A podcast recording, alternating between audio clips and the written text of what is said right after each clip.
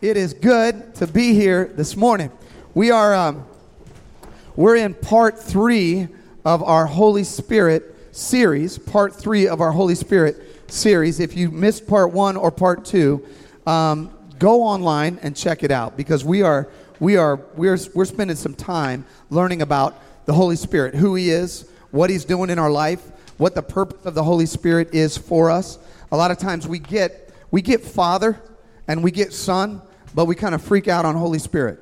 We kind of go, whoa, wait, wait, wait, wait, wait. What's that all about? So we're just spending some time exploring uh, who the Holy Spirit is and, and what He has to do with you and with your life. And today, um, I'm going to attempt to give you about 10,000 years of history of the Holy Spirit in T minus 20 something minutes. How about that? Are we good? All right? So here's what I need you to do this morning, everybody. I'm going to need you to just lean in and, uh, and stay focused because a lot of times I'll try to preach a sermon. I, um, today I'm not going to try to preach a sermon. I'm going to try to teach a sermon. I'm going to try to teach through uh, the, the, the importance of and the value of the Holy Spirit in our life. And what I want to focus on today is what's called the unity of the Holy Spirit. The unity of the Holy Spirit. Somebody say unity. Unity. How many of you know we need some unity in our life and in our world and in our families and in our society? We need a little bit of unity because there's divisiveness and division and polarization. We, we, just, we just see it everywhere we go. In fact, that's just kind of the nature of humanity, is that we tend to turn on one another. Um, the, the problem in relationships, the, the one major problem in relationships is that they involve two people. And that's the problem, right? Because whenever there's two people, there's inevitably some conflict. There's going to be some difficulty. In fact, I heard a story recently about a man who was stranded on a desert island all alone by himself for 20 years. He was stranded on a desert island, nobody else there, just one guy. And when the rescuers came, they, they came to pick him up and they were a little bit uh, confused because when they pulled up onto the island, it looked like there were two churches on the island. Two churches that had been apparently built by this one man, you know, over the course of 20 years on this island by himself. So they asked him, they said, Sir, can you try to explain this to us? They said, What is, what is this? What is this one structure? He said, Oh, this is, this is the church I attend. They said, Oh, okay. They said, Okay, well then, what is that structure? He said, Oh, that's the church I used to attend, but we had a falling out. So that's funny, people. Somebody. That's, that's, that's, thank you. it's not that funny, but thank you anyway. Uh, there's division, man. There's there's whenever whenever there's whenever there's people, there's challenges, and, and the and the reason is because from the very beginning of time, our nature is to be self-focused. Our nature is to be self interested. Our nature is to desire what we believe to be best for ourselves, even if that means to the detriment of somebody else. And that's the way we have been for, for a long time, since humanity uh, came around. At the very beginning of time, we turned from worshiping a creator to starting to want to worship ourselves. And the scripture teaches us that the power of the Holy Spirit is to bring unity between people and God and unity between people and other people. In fact, our church's mission statement, some of you know it, is bringing people and God together in love. And the reason that some of you know that is because we say it all the time. We, we, we put it on the video. We, I talk about it. I preach about it. Years ago, we had a, a big mission statement that was like eight paragraphs long. And it was theologically comprehensive, and it was dense, and it was thorough, and it was complete. And nobody knew it, not one person, not even me. So we said, you know what, maybe we should trim this thing down so we could f- figure out what we are all about. And what we decided is we're about bringing people and God together in love. The reason we're about that is because we believe that's what Jesus was about. We believe that was his mission when he was on the planet. In fact, when he was asked by uh, a, a lawyer, he was asked, What's the greatest commandment? And you know the answer. He said, The greatest commandment in all of the Bible is, is to love the Lord your God with all your heart, soul, mind, and strength. That's a, that's a vertical commandment. You need to draw closer to God through love. He said, There's also another commandment, it's the second greatest and it's a horizontal commandment. He said, Love your neighbor as yourself. So he said, You know, the most important commandment is a unifying commandment where you become one with God and you become one with your brothers and sisters. In fact, when, when, he was, when he was praying in the garden at the end of his life, the thing that he was praying for was this bringing people and God together in love. The scripture says that he said, Father, make them, those who will be following me, make them one, he said, even as we are one. You and me and I and you, so that they may be brought to complete unity, he said. He was praying for and crying out for unity where there's division. He was crying out for oneness where there's divisiveness and, and, and divisiveness and antagonism. He was saying, I want you to become one. And what we discover is that if it was Jesus' mission to bring unity, then it's going to be the Holy Spirit's mission to bring unity as well. Jesus said, I'm going to leave. If you remember at the end of his life, I'm going to leave, but I'm going to send another. I'm going to have the Father send another, a comforter, an advocate. He's going to be with you. He's going to remind you of everything that I told you, and he's going to guide you. And so, what we discover when we begin to look at the, the mission of the Holy Spirit in our life, it's the same as the mission of Jesus. It's to bring people and God together in love. In fact, if you look at uh, Ephesians chapter 4, this is how the Holy Spirit's work is described. Uh, when the Apostle Paul is, is talking to Christians, he says this. He's talking to us. He said, Make every effort to keep the what? The unity of the Spirit through the bond of peace. Then he said, There is one body. There's not many bodies, there's one body of Christ. And there's one Spirit. Just as you were called, he said, to one hope when you were called. He said, There's one Lord, one faith, one baptism, one God and Father of all, who is over all and through all. And then look at this in us all. He's saying, Look, I want to bring. I want to bring you closer to God and I want to bring you closer to each other. That's the work of the Holy Spirit. And so today, what I want to focus on for the next few minutes is the unity, the unifying power of the Holy Spirit in our lives the unifying power of the Holy Spirit in our lives. And the way I want to do that, and here's where you're going to have to really focus and track with me, okay? Because what I'm going to do is I'm going to compare and contrast two stories from the scripture. I'm going to juxtapose a story from the book of Genesis, which is a fascinating story, and I'm going to juxtapose that with a, a story from the book of Acts, which occurred thousands of years after the book of Genesis. And the, the, the story in Genesis describes the nature, the self centered, the self focused nature of humanity. And the story in Acts describes the unifying power of the Holy Spirit. So, are you guys ready to go on a 10,000 year journey with me today? You guys ready? Okay. All right, here we go. We're going to start in Genesis chapter 11. And this story is familiarly known as the story of the Tower of Babel. If you grew up in church and you ever went to Sunday school, uh, you know about the story of the Tower of Babel. So I'm going to read a portion of it this morning. It says this It says, Now the whole world had one language and a common speech. As people moved eastward, they found a plain in Shinar, that's basically in the Crescent Valley. Uh, they found a plain in Shinar and they settled there. And here's what they said to each other They said to each other, Come, let us make bricks and bake them thoroughly. Then they said, Let us build ourselves a city. Who are they building the city for?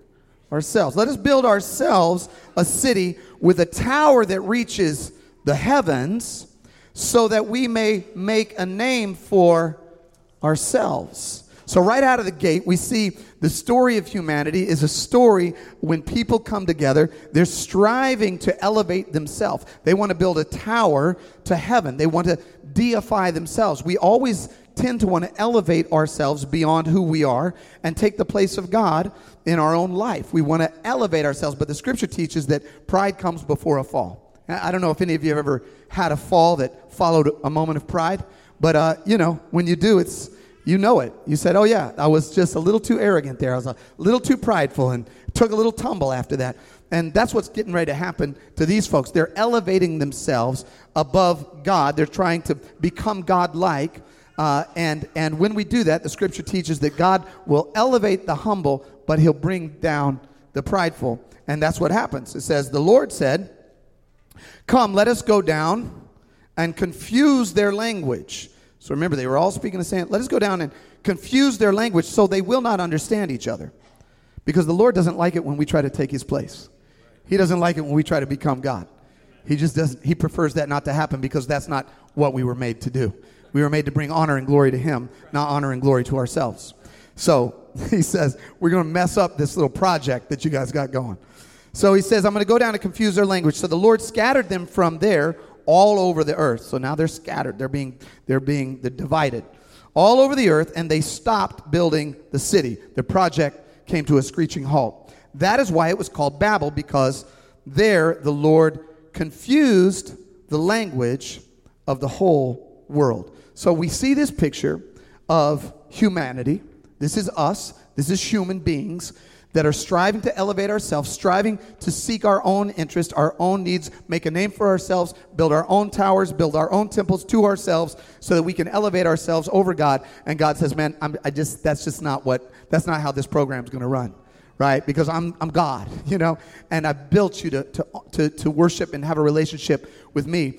I'll give you an example of, of a, a, real clean example of how we do this. If the story of Babel seems too crazy for you, um, all you have to do to understand the self serving nature of humanity is to, to be around children for about two seconds. You know what I mean? Because children, my, I just praise the Lord for giving me children because they are walking sermon illustrations for me, and I think that, that the Lord gave them uh, for many purposes, but, but they, they have taught me so much about the scripture and about God that I like to share with you. But I, I was with my little ones, my, my two youngest, three year old and five year old, recently um, Eden, my three year old, and my five year old, Augustine. And we were driving around doing running errands and stuff in the car. And what they wanted to do, and I, I could never really figure it out, but they were competing to see who would be first to get into the car. And the thing that I couldn't figure out is there's no inherent good side about getting to the car first. Like, there's no money involved, there's no prize, there's no candy, there's no, like, why do you want to get into the car first? Like, at the, at, just at the very basic level. What's the upside of being in the car first, right? The seats are hotter. Okay, you're going to burn yourself. So it's actually maybe better to be in the car second. Give yourself a little more time out in the breeze, right? But for whatever reason, they decide we want to be in the car first. So every time we would come back to the car, the two of them are just like elbowing each other and fighting to get into the car. Finally, I'm like, all right, guys, we got to just take turns. You know, you're going to get in the car first this time, then you're going to get. But it was completely arbitrary. The only thing that I could pinpoint is that they wanted to be first because they wanted to be first. They wanted to be first because it was about me, because I want to be first. But what's the good side of that? Well, me. I'm the first one. So I'm first. So there we are, right? that's, that's, that's the picture of humanity. Now, the good thing for you for you parents is the good thing is that that stage only lasts from birth till about 75 and then and then it changes um, so but that's that's who we are right we're people who want what's what we want when we want it it's us that's the nature of being a human being and the holy spirit is coming to go no no no no no that's not why i made you that's not why you were made by the Father. You were made to bring glory to the Father. And so when you bring glory to the Father, then actually what happens is it brings unity to people. You get unified with the Lord and you get unified with other people. So when Jesus decided to pour out the Holy Spirit on his followers, if you remember from our last series, Death, Burial, Resurrection, he rose from the dead. He preached to his uh, disciples for about 40 days and then he ascended to heaven. And then about 10 days after that, there was a feast. The feast is called the Feast of Pentecost. It's found in Acts chapter 2. And the word Pentecost just means 50. Penta means 50 because it's 50 days after Passover. Let me read you this story because this story is God's version of reversing story number one. Are you ready? You guys still with me? Or have I? Okay. Acts 2, verse 1. It says, When the day of Pentecost came, in other words, when this festival happened, 50 days after Passover, there were together in one place, they were all together. These are a group of Jesus' followers, about 120 of them, had gathered together. And it said, Suddenly a sound like the blowing of a violent wind came from heaven and filled the whole house where they were sitting. Remember, in, in the very first installment of this series, we talked about the Holy Spirit. The name for the Holy Spirit in Hebrew is Ruach which is wind. It's an onomatopoeia. It's wind. It's, it's, it's the blowing. It's, it's breath. It's air, right? And same way in Greek, pneuma. It's the breath. This is what's happening in this story. The wind of the Holy Spirit is sweeping in. Suddenly, it sounded like the, the, the blowing of a violent wind came from heaven, filled the whole house. And then it says, they saw what seemed to be tongues of fire that separated and came to rest on each of them. And then this is where it gets really interesting. It says, All of them were filled with the Holy Spirit, and they began to speak in other tongues as the Spirit enabled them. Now, this is where people kind of get like a little bit of crick in their neck because they're like, wait, wait, wait, wait, wait, what's, what's going on now, right? What's happening in this story, the word, the, the, the Greek word for tongues, it actually means language. It's, it's just like English. The, the, in Greek, glossa means tongue, and it also means language. Uh, and in the same way in English, language derives from the Latin lingua, which means tongue, right? So what's happening is there is the group, this group of people, the Holy Spirit is coming upon them, and the Holy Spirit is enabling them to speak in different languages. Why? Why are they enabled to speak in different languages? It says this. Now they were staying there were staying in Jerusalem God-fearing Jews from every nation under heaven. Okay, remember the people in Genesis 11? They got scattered out across every nation under heaven? They're coming back. And they're coming back and they all speak different languages, remember? Because they were their languages were confused. They had different languages. They're all coming back together, every nation under heaven. When they heard this sound, a crowd came together in bewilderment because each one heard their own language being spoken.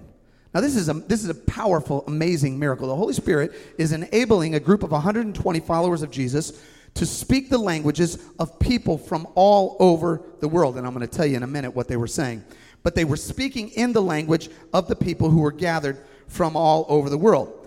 Utterly amazed, they asked, and I love this question because, well, I'll tell you. Uh, utterly amazed, they, they asked, Aren't all these who are speaking Galileans? Now, this is this this doesn't this doesn't land on the modern ear, but the, the that phrase it's a slam.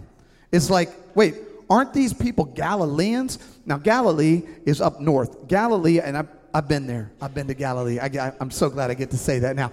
Um, it's like it's hunting and fishing territory. It's like it's the woods. It's the sticks. Somebody, come on, nothing wrong with the sticks. It's out in the country, and the folks up in Galilee, they weren't particularly well educated. They were illiterate.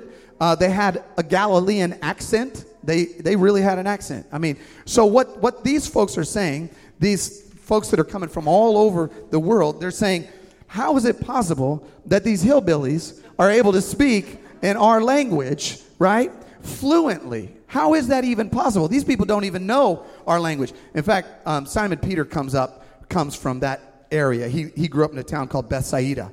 And if you look up the meaning of Bethsaida, I'm not even joking, it means hunting and fishing.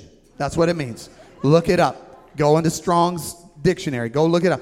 These, these, so what these, these people from all over the world are going is like, wait a minute. This group of 120 illiterate followers of Jesus who can barely speak Aramaic and speak it in an accent that we don't even understand, um, how are they speaking fluently in my language. Like, how would they possibly know that? And then it gives, and then it says, uh, How is it? In fact, they asked that question. How is it that each of us hears them in our own native language? So, what were the languages?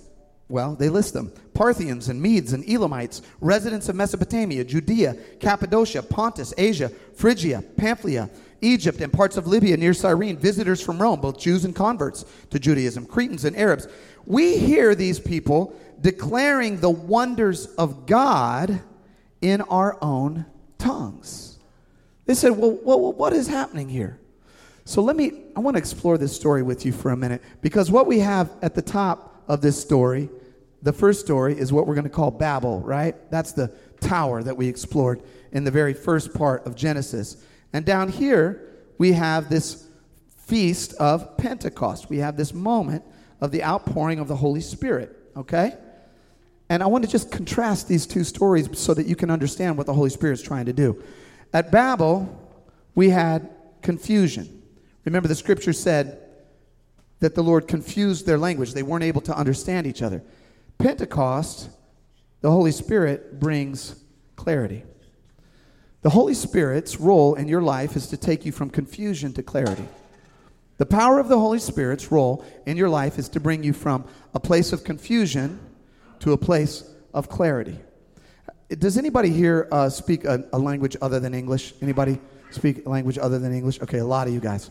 A um, couple things. One is um, when you hear when you're in a when you're in an area where you speak a language, but most of the people around you speak a different language, you really can hear when somebody is speaking your language. Like if you're if you're here from a different country and your native language is a different language than English, and you hear somebody speaking your language, you're like, whoa, I, I hear that. There's just a lot of noise, but I hear that, right?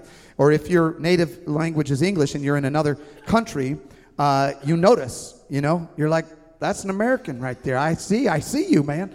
Um, and you hear you hear people speaking in your own language. I um, I speak a little bit of Spanish. I don't speak great Spanish, but I speak a little bit of Spanish. And the problem with my Spanish speaking ability is that my accent is actually better than my vocabulary. So, so when I speak Spanish, it seems like I speak more Spanish than I actually do. And this has caused me some problems from time to time because I'll get engaged in a conversation with a, with a real Spanish speaker, and from the introductory remarks, they're like, hey, this guy speaks Spanish. So then it elevates the conversation to that next tier, and I'm lost, right? Because I don't know those words. I only know these words, but I know them really, really well, okay? And so years ago, I was in a conversation with some Spanish speakers, and, and I've started to run into this problem because I entered the conversation with my cool accent, which I learned when I was a little kid. My parents, my, my aunt and uncle were missionaries in Ecuador, so I went and spent time there. So I got some good accent going. And so I'm having this conversation with this group of people, and I'm speaking really well at the very beginning, like, Hi, how are you? Hola, ¿cómo estás? Muy bien. ¿Y usted? Muy bien, gracias. And so, like that. And it was going great. Well, then the conversation moves beyond that tier to like more complex sentence structures and more complex vocabulary. And I'm standing there going, I don't know what's happening at this point. Like, like I'm just a little bit confused. And what I didn't want to do is to keep going as if I understood. Because, like, what if they started saying something offensive and I'm still sitting there nodding, like, yeah, you know, like, I have no idea what you're saying right now, you know? So, what I felt is that I should do is I should interject at this point and I should say to them, what I wanted to say is this. I wanted to say, hey, I'm sorry, guys. Uh, my Spanish isn't that good. I'm, I'm a little embarrassed, is what I wanted to say in Spanish. And so I was trying to think of how I could say that because the conversation is just rocking all around me. And so, so I'm trying to think of all the words to put that sentence together. And I thought I had it together, but there's a little problem. And, and the problem was in Spanish, the word for well, the word that I thought was the word embarrassed. Uh, there's a Spanish word called, called embarazada. Embarazada. Are any Spanish speakers in the house? Okay. And so the problem with the word embarazada is it looks like embarrassed. It sounds like embarrassed. If you look at the spelling, it's, it's spelled like embarrassed, but it means pregnant. It doesn't mean embarrassed, it means with child, literally. And so I said, Lo siento. Uh, mi español no es muy bueno. Estoy un poquito embarazada. Which means, I'm sorry. Uh, I don't speak Spanish very well, and I'm a little pregnant. Um, so I didn't understand much of what was said after that. I did hear the word loco pop up a little, a couple times in that conversation. So, so the problem was when, when the hearer and the, and, the, and the speaker do not understand each other, it creates confusion the power of the Holy Spirit is to bring clarity where there is confusion. And so he brings the people from all over the world. We get this picture bringing people and God together. They're speaking the wonders of God and they're doing it to people from all over the world. So he's bringing people closer to God and people closer to another by taking confusion and making it into clarity. The other thing that he does in this story, the, the Holy Spirit does in this story, is that he turns division division, division into unity. He brings unity where there is division. Remember in the first story, it says they were scattered across the face of the earth. They were scattered. In this story, it says they're all being brought together. They're all coming back together. In fact, it's amazing. It's really, really amazing. If you read down a little further in the chapter in Acts, it says uh, of the followers of, of Jesus, those who were there, it says, all the believers, in verse 44, all the believers were, what's it say? Together. And had everything in common. They sold property and possessions to give to anyone who had need. Every day they continued to meet together in the temple courts. They broke bread in their homes and they ate together with glad and sincere hearts, praising God and enjoying the favor of all the people. With the, the, the power of the Holy Spirit is that the Holy Spirit brings people back together. He can bring you back together with people that you need to be brought back together with, where there's divisiveness and there's dissension. There was a, a, a couple in my dad's church many, many years ago. Um, and uh, they, wouldn't, they wouldn't mind me telling this story because they tell it everywhere they go. But they, they, were, they were going through a very, very hard time in their marriage, in their relationship. And they had basically separated and, and split up, and, and they were just kind of moving down their own path. Uh, nothing major had happened. There were no, no major issues had arisen. They just had drifted apart. And they said, you know, we're just, we're just, we're just, we're just not with each other anymore. But they both loved the church where they attended. So one came to the early service and one came to the late service. That was their plan. They had it, they had it all mapped out. Well, one day they got it messed up and they both ended up attending the same service. But there, were, there was a big crowd there and, and they didn't realize that the other one was there. Well, my dad used to do this thing when he was a pastor, and, and I like to do it every once in a while. But he would, at the end of a service, sometimes he would just bring everybody down to the altar, and, and everybody would hold hands or pray together or sing together. And it was just this beautiful moment of, of praying and seeking the Holy Spirit and seeking God. And, and so that particular Sunday, he did that. And he brought everybody down to the front, and they're all praying. And still, this couple, one was over here and one was over there. They didn't know that the other one was there. And they're all praying and they're all singing together. And the Holy Spirit began to work in both of their hearts separately and began to call them to, to reunite with the other party, to bring it back together, to get back together. And, and he was moving in both of their hearts at the same time. And the interesting thing is that when they broke up, when they were divided, they both wanted they both wanted that. It wasn't like one of them was saying, "I want you back." They were both going, "I'm, I'm just, I'm tired of you." Well, I'm tired of you, and that's how they, that's how they were. Well, in this moment, at this particular service, you can ask them. The, the, the Holy Spirit began to speak in their hearts and said, "I want you guys to get back together." Well, when the altar cleared out, the two of them were still standing there, tears streaming down their face, turned to one another, saw each other, blown away, came together, and they're and you know, uh, Phil said, Phil, I, I guess I can say their names, I just did, but Phil said. Phil said, I want to get back together. I feel like God wants us. And Sandra said, as long as I said Phil's name, I'm going to say Sandra's name. So, and Sandra said, uh, the Holy Spirit's speaking to me too. And they got back together. They've been together all, all these years from that day until this, and they'll go all around the world and tell that same story. The power of the Holy Spirit is to reunite us, to bring people and God together in love, to bring unity where there's division. Some of you are experiencing some, some division in your life, in your family, in your relationships, maybe even in your own heart. And you need some unity, you need some integrity, you need some wholeness and some completeness brought together. And then the third thing I want to show you that happens in this story is that in the story of Babel, the scripture says that their project, remember it says they stopped. They stopped working on it. So what they experienced was what I want to call decline. Whereas with the outpouring of the Holy Spirit in the book of Acts, what we see is rapid and massive expansion. Expansion. The Holy Spirit brings expansion where you were experiencing decline. Where the projects in your life, where the things that you were experiencing come to a screeching halt because they're self motivated, they're self interest, you're running into a wall. When the Holy Spirit comes to work in your life, he begins to expand your horizons. He begins to expand your territory. He begins to expand what's going on in your heart and the scope of your reach and the scope of your mission and the scope of your vision. Where there is decline, the Holy Spirit, the scripture says, brings expansion. I want to, uh, I want to uh, show you. In fact, let me just give you this one more verse. It says Acts uh, two forty seven. The scripture says, "And the Lord added." At the outpouring of the Holy Spirit. And the Lord added to their number daily those who were being saved. In fact, at this very first event, the very first event after Peter preached the gospel, the scripture says that 3,000 people, it went from, it went from 12 disciples to 120 followers to 3,000 people on that day became followers of Jesus.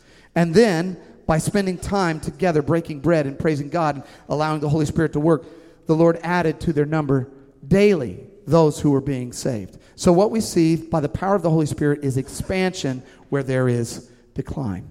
Expansion. That's the work of the Holy Spirit. So, if you want these experiences in your life greater clarity, greater unity, greater expansion then what has to happen, what's necessary for that to happen, is for the work of the Holy Spirit to be permitted to do its thing inside of you. So how do we experience that? How do we how do we have that happen? How do we embrace that in our life? I want to give you three things really quickly, uh, and um, wow, really quickly, um, and then we'll and then we're going to close. The first one is this: acknowledge the Holy Spirit within you. The Scripture teaches us that the Holy Spirit is in you. He's at work in you already. He's already at work. I don't know if you've ever been in a room where you sense that there's somebody else in the room. You ever had that? And then you discover that, oh, yeah, there is somebody in the room. But you, you, you didn't know they were there when you were in the room. We, we had this happen just the other day. A friend came over and was helping Rebecca do some stuff in the backyard, and they brought their baby, and they, they I didn't know it because I wasn't aware of it, but they put their baby to, to sleep in a pack and play in our room, and I, and I didn't know.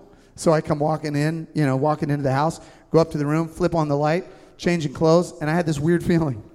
This feeling, I'm like, it feels like some somebody's in here. And I literally, I literally thought it was a mouse. I literally thought, I bet there's a mouse over in, maybe there was a little movement or something. Is there a mouse in here? And I like turn over and there's a sleeping child in the pack. I'm like, oh my gosh, who is this? Um, so anyway, the Holy Spirit is, at, is alive in you. He's in you right now. Maybe you sense him and he's saying, look, I want you to fully acknowledge me. I want you to just acknowledge the fact that when you became a follower of Jesus, the Holy Spirit entered your life. In fact, for you to experience faith in Christ, it required the regenerating power of the Holy Spirit. I'm going to give you three verses really fast.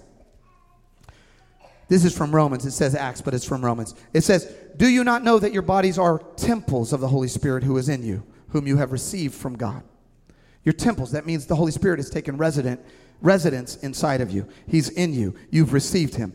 Ephesians 1 says, When you believed, you were marked in him with a seal, the promised Holy Spirit, who is a deposit guaranteeing our inheritance until the redemption of those who are God's possession. The Holy Spirit has been deposited in those who are followers of Jesus, and he lives inside of you. The third one is 1 Corinthians 12. For we were all baptized by one Spirit, so as to form one body, whether Jews or Gentiles, slave or free, and we are all given the one Spirit to drink. The Holy Spirit is in you, at work within you. Scripture says, acknowledge Him. Acknowledge the Holy Spirit who already dwells inside you. The second one is this discover, develop, and deploy the gifts of the Spirit available to you. Right? So it's one thing to just go, oh, yeah, the Holy Spirit lives inside of me. But if you're never discovering, developing, and deploying the gifts that He brings you, then it's like having a, you know, it's like having some powerful force available to you that you're just not accessing. It's like when I'm driving, I don't like to use my GPS in my car. I just don't like to use it because I always think to myself, I know how to get there. You know, I know how, I, I've been there before. And then after I've been lost for about 45 minutes, my wife says, you know, you have a GPS. You could always turn that on and then we'll get there. Um, anybody, does that happen to anybody else or is that just just nope, nope, nobody else. Okay. Um, so the Holy Spirit is is this powerful GPS, this tracker, this guide, this uh, that lives within inside it within you, and He's saying, "I need you to access me, develop, discover, develop, and deploy the gifts that I give you. I'm going to give you the gifts. I'm going to give you just a non-comprehensive list." Romans 12, 1 Corinthians 12, Ephesians 4. These are some of the gifts that the scripture lists serving, teaching, exhortation, giving, miracles, healing, prophecy, discernment, tongues, interpretation, leadership, mercy, wisdom, knowledge, faith, administration, evangelism. Gifts that the Lord gives us diversely according to uh, his varied grace, the scripture says. Uh, he says, use those gifts. Step three today go to step three discover, develop, deploy your gifts. Use your gifts by the power of the Holy Spirit that he gave you. Last one is this walk in the Spirit to allow God's character to shine through you.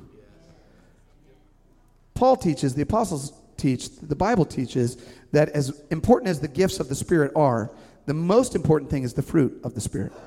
That's the most important thing. He says you can you can have all the gifts, you can speak in the tongues of men and angels, you can you can give your body to be burned, you can be generous, you can have all of these amazing gifts. But if you do not have love, then it's just a lot of noise. It's just a lot of noise. Galatians 5 says, so I say, walk by the Spirit, and you will not gratify the desires of the flesh. The fruit of the Spirit is love. First one joy, peace, forbearance, which means patience, kindness, goodness, faithfulness, gentleness, and self control. Embrace these embrace this. Walk in the Spirit. We are children of the Spirit, so stay in step with the Spirit. Last thing I'm going to say, you can help me close here. And that is this if you want to experience the clarity, the unity, the expansion of the Holy Spirit in your life, the stories back to back give us the key to experiencing it. And what I want to do is I want to compare these last two last two lines and last slide.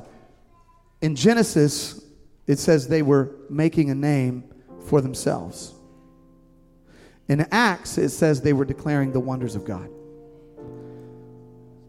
So the focus of your attention, the motive matters. Are you seeking to bring attention to yourself, make a name for yourself, elevate yourself? Because you will experience confusion, division, and decline. I've been here.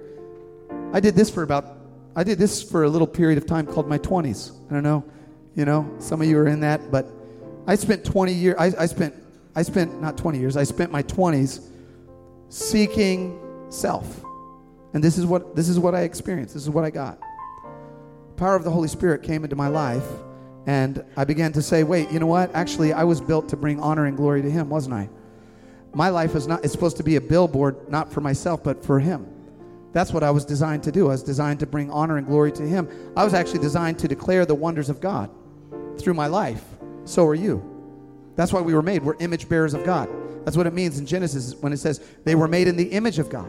We're made in the image of God because we're meant to bear His image to other people. So if you want to experience the clarity, unity, and expansion of the Holy Spirit, turn to God. Seek Him. Go after Him. Seek to bring glory to Him. Seek to bring honor to Him through your life. You're not going to do it perfectly out of the gate, but turn towards Him and experience the power of the Holy Spirit in your life because that's when we begin to bring people and God together in love. Would you stand with me as we close? I'm just going to pray for you. And I'm just going to pray that you would experience God's power in your life this week in ways that maybe you've never experienced it before. I'm going to pray that you would experience the clarity, the unity, the expansion of God in your relationships, in your job, in your school, with your friends, with your family, by pursuing not your own self interest, but by pursuing the declaration of the wonders of God, by pursuing Him, by making and seeking for your life to be an example of His character and His nature by the power and the strength of the Holy Spirit who already lives inside of you. Let's pray. Father, we come before you today and we just ask that you would turn our hearts away from ourselves and towards you. Let us pursue you. Let us long for you. Let us desire you. Let us seek to bring honor, praise, and glory to you. Let us seek, God, for our lives to be a declaration, an advertisement, a billboard of your character and nature. Let us get ourselves out of the way. Let us become smaller that you may become larger. And let the power of the Holy Spirit work in our lives to bring clarity and unity and expansion into every aspect of our life. I pray for every person here today, whether brand new, not even sure if they believe in you, to every believer who's, who's been at this for 30, 40, 50 years. Take us from ourself, turn us from ourself, turn us after you to bring power, honor, praise, and glory to you, we pray. In Jesus' name we pray. And everybody said, Amen. Amen, Amen everybody. God bless you, and we'll see you next Sunday. Amen.